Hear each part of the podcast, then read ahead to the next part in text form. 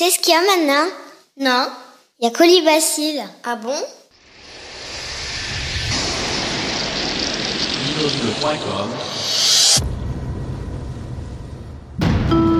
Précédemment dans la vie secrète de Colibacile. Celui qui a publié ce texte dans l'illisible a réussi à percer le code d'accès de la Global Corporation. Il y est entré comme ça alors que moi je m'exprime depuis des semaines sans succès. Impossible, c'est impossible. Et c'est qui d'abord? Qui a signé ce putain d'article? Jimmy Carlton. Mais qu'est-ce que c'est que ça, Jimmy Carlton? Mais qu'est-ce que c'est que ça, Jimmy Carlton? Le pirate, monsieur. Celui qui s'est introduit dans notre base de données. Colonel, si j'accepte de m'occuper de ce cas, il me faudra absolument en connaître tous les tenants et aboutissants sans la moindre exception. Je demande carte blanche du début à la fin, y compris au milieu. Comment ça, perdu? Ben, juste euh, comme ça, perdu. Hein. Un coup il était, un coup il était plus. Si vous n'avez pas renoué le contact d'ici là, vous pourrez considérer le contrat qui nous lie comme caduc.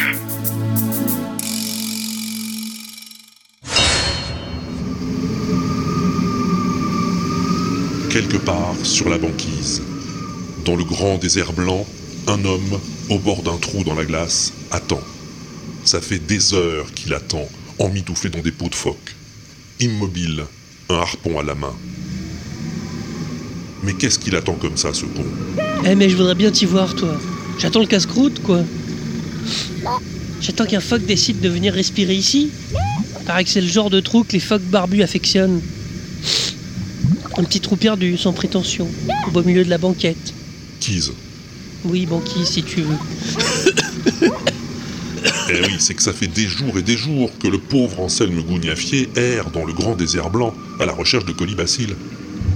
Ouais, mais pour l'instant, je vais te dire, l'important, c'est de trouver quelque chose à bouffer. Parce que là, c'est la dèche. Plus rien à me mettre sous la dent. Depuis que j'ai fini Lucien. Lucien, son dernier chien de traîneau, victime deux semaines plus tôt d'une embolie épigastrique aiguë. Il fumait trop, ce con, qu'est-ce que je te dise? N'empêche, Lucien, ça m'a fait de la viande pour une bonne dizaine de jours. Plus que Gaston, en tout cas. Le whisky bleu, c'est pas très gras, hein, je le recommande pas. Rex, en revanche, c'était très très bon. Un peu dur, le berger de Poméranie, mais très bon à un goût. Et puis Kiki, bien sûr. Le caniche nain. Imbouffable. Presque plus que Georgette, quoi. Mais là, j'hésite. Je me suis habitué à elle, faut dire. C'est quand même elle qui allume la lampe à huile à chaque halte. C'est elle qui fait fondre la neige dans la gamelle pour faire bouillir la bouffe. C'est elle qui déplie et replie la toile de tente chaque soir et chaque matin. Non, sans blague, c'est une très bonne affaire que j'ai faite en l'achetant à sa tribu. Deux mesures d'huile de caribou et trois barils d'anchois des tropiques, c'était donné, hein. Georgette. Fille de Hurf, le chaman le plus réputé à l'ouest du Groenland. Le, le, le mec, il communique avec les esprits, dis donc. Bon, les soirs de cuite seulement, mais quand même, hein. Un don unique. Et un mobile quatre G aussi, ça aide. Bon, il arrive le phoque, là. Sinon, tant pis. Hein. Elle passera à la casserole, Georgette.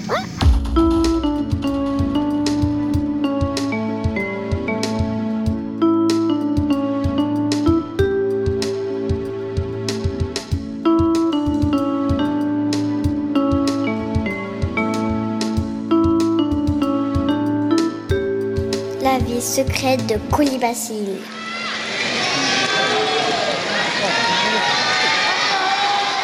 Le Kokugikan, tu connais? Le temple du sumo. Un lieu sacré qui a connu les plus grands matchs de l'histoire. Et aujourd'hui, l'arène est comble. Les places se sont arrachées en quelques heures et en ce dernier jour du tournoi de printemps, il serait impossible de faire tenir un spectateur de plus dans la salle.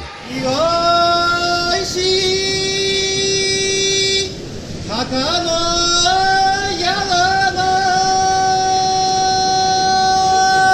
tous les regards sont rivés sur le cercle sacré où le Yobidashi psalmodie les noms des lutteurs comme des incantations.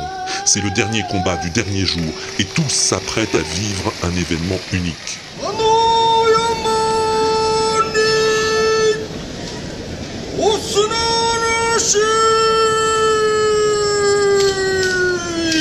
Ce soir, le grand Yokozuna Asashōryū va passer le flambeau. après avoir dominé le monde du sumo pendant plus de quinze années, après avoir supplanté tournoi après tournoi, saison après saison, tout ce qui se fait de mieux dans la makuuchi, le gaijin est sur le point de mettre un terme à son règne.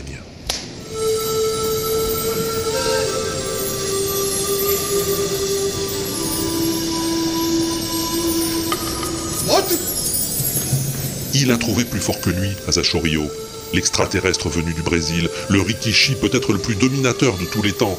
Il a trouvé son maître, celui qui va prendre la relève. Côté ouest, exécutant les gestes rituels de la purification, lançant le sel entièrement concentré, une parfaite lumière illuminant son visage, comme si l'importance du moment ne l'effleurait même pas, il est là. Celui que même les plus traditionnalistes des membres de la Nihon Sumo Kyokai n'hésitent pas en privé à surnommer le nouveau Chiyonofuji. Lui, Tapitsuri, Ozeki de fraîche date, resplendissant dans son mawashi noir, le visage impassible sous sa coiffure surmontée du classique chignon en forme de feuille de ginkgo biloba, alignant imperturbablement des chicots d'une grâce et d'une puissance incroyable, lui, Tapitsuri, qui du haut de ses vingt-quatre ans, de son mètre quatre-vingt-quinze et de ses cent trente-huit kilos, va mettre fin au règne d'Asashōryū de Janeiro, soixante-dixième Yokozuna de l'histoire, légende des légendes, le rikishi dont le bleu glacial des yeux pouvait percer un adversaire jusqu'au au cœur, dès le premier échange de regards, lui assurant du même coup la victoire avant même que le Gyoji n'ait donné le signal de l'affrontement.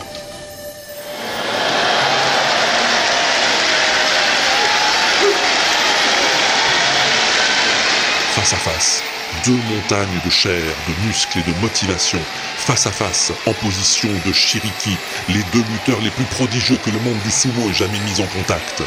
Et au fond du Kokugikan, tout en haut des gradins, ne perdant pas une miette du spectacle, une vieille connaissance. Borken, le hacker, dont vous pensiez peut-être ne plus jamais entendre parler, eh ben perdu.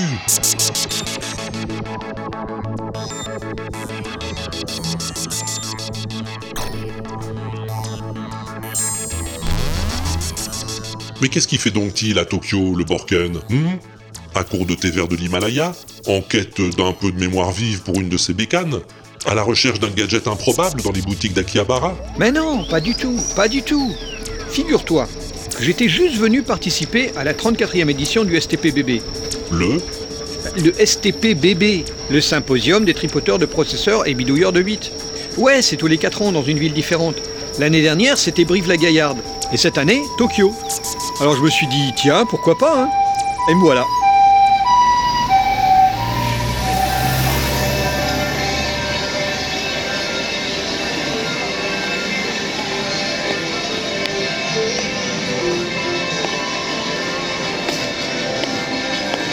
Alors, Tokyo, je vais te dire, c'est pas mal.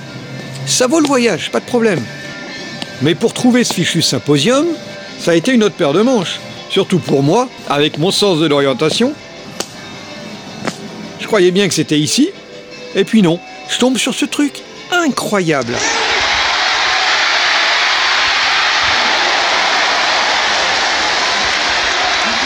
Et je vais te dire, maintenant que j'y suis, je donnerai pas ma place pour toute la mémoire vive du monde.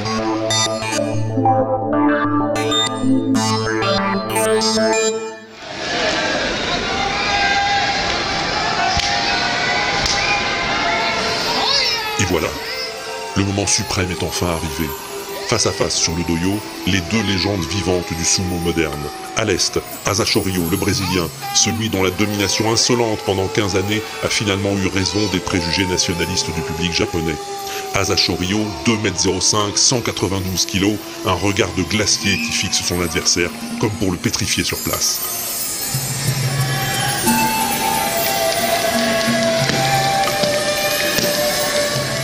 Mais à cela, Tapitsuri reste insensible. Son visage affirme une imperturbable sérénité, le visage même du Bouddha. Il se concentre sur l'instant et fait le vide en lui, tandis qu'il exécute les mouvements rituels.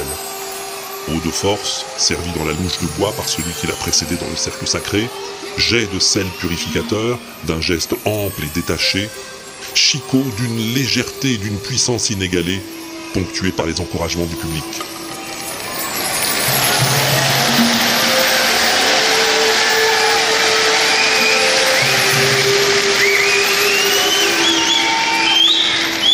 Enfin le Shiriki.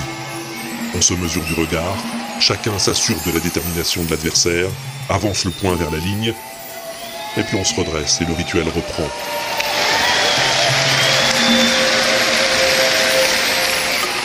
Dans l'immense salle du Kokugikan, on retient presque son souffle. On sait que l'issue est inéluctable. Si Tapitsuri gagne, ce sera son troisième Yosho en trois tournois. Le titre suprême de Yokozuna ne pourra lui échapper. Si Tapitsuri perd, ce n'est que partie remise. Asashōryū terminera avec panache une carrière exemplaire, seulement abrégée par les blessures. Mais la relève, c'est Tapitsuri. Tous le savent. Et tous sont venus assister à la passation de pouvoir. Dans le regard d'Asashōryū qui croise celui du jeune Ozeki, le doute s'insinue un instant, oh, un très bref instant. Ses yeux ont scié imperceptiblement face au regard de son adversaire. Ça n'a duré qu'une fraction de seconde, mais Tapitsuri a saisi l'instant. Il sait qu'il a d'ores et déjà gagné.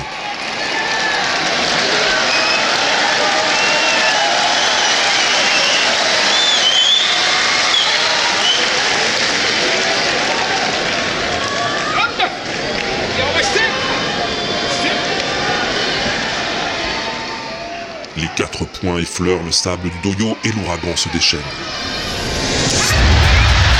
Les deux lutteurs se précipitent au même instant l'un sur l'autre. Un atari d'une violence inouïe. Le choc est frontal, impitoyable. Les mains cherchent le mawashi de l'adversaire. Les souffles s'en mêlent. Les pieds battent la surface du cercle sacré à la recherche de l'équilibre. En ce début d'affrontement, la masse et la puissance d'Asashōryū semblent faire la différence. Il presse son adversaire vers le bord du doyo. Mais le centre de gravité de Tapitsuri est plus bas. Il peut tenir le temps qu'il faudra. Le Gyoji, splendide dans sa robe pourpre, encourage les lutteurs, écarte d'un coup de pied la ceinture de Sagari d'Asashōryū qui a glissé au sol. Tapitsuri, arc-bouté, le pied fermement calé contre les sacs de paille du bord du cercle, écoute le souffle de son adversaire. Il attend le moment opportun, l'instant magique du dénouement. Mais Asashōryū n'est pas un débutant. Il sait anticiper le comportement d'un adversaire. C'est justement ça sa grande force, s'adapter. Et sa merveilleuse connaissance des techniques lui permet de réagir dans l'instant. Le combat est commencé depuis quarante-cinq secondes, une éternité en matière de sumo. Les deux rikishi sont dans l'œil du cyclone. Asashōryū a senti Tapitsuri à l'écoute. Il sait qu'il attend une défaillance, une hésitation. Pas question de la lui offrir. Au lieu de se relâcher, il avance, pousse, esquisse un yorikiri de toute la force de ses cent quatre-vingt-douze kilos. Mais il s'est trompé. Contrairement à ce qu'il s'imaginait, Tapitsuri n'espérait rien, n'attendait rien. Il était disponible, tout simplement. Et c'est pour ça qu'il ne peut plus perdre. Alors qu'Asashōryū avance, Tapitsuri cède. Il recule d'un pas, accompagne le mouvement, fait corps avec son partenaire. Emporté par sa masse, Asashōryū trébuche. Tapitsuri s'écarte, tire le bras du Yokozuna. Asashōryū bascule, roule sur le côté. La foule hurle.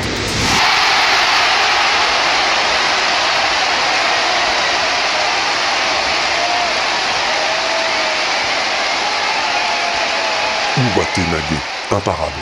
Tapitsuri a gagné. Il tend la main vers son adversaire, l'aide à se relever, lève les yeux vers le ciel, serre un peu plus les lèvres. C'est sa seule manifestation de joie. Asashōryū, essoufflé, s'incline brièvement et quitte le cercle sacré. Tapitsuri, accroupi, accepte les enveloppes que le Gyoji lui tend, posées sur son gumbai. quinze zéro, le score parfait. Pas une seule défaite au cours de ce bachot. La coupe de l'empereur lui revient, sans la moindre équivoque. Tapitsuri sera le soixante et onzième Yokozuna de l'histoire.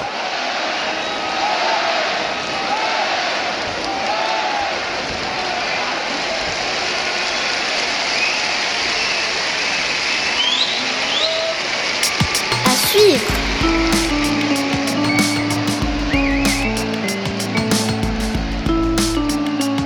La vie secrète de Colibacile. L'inaudible point com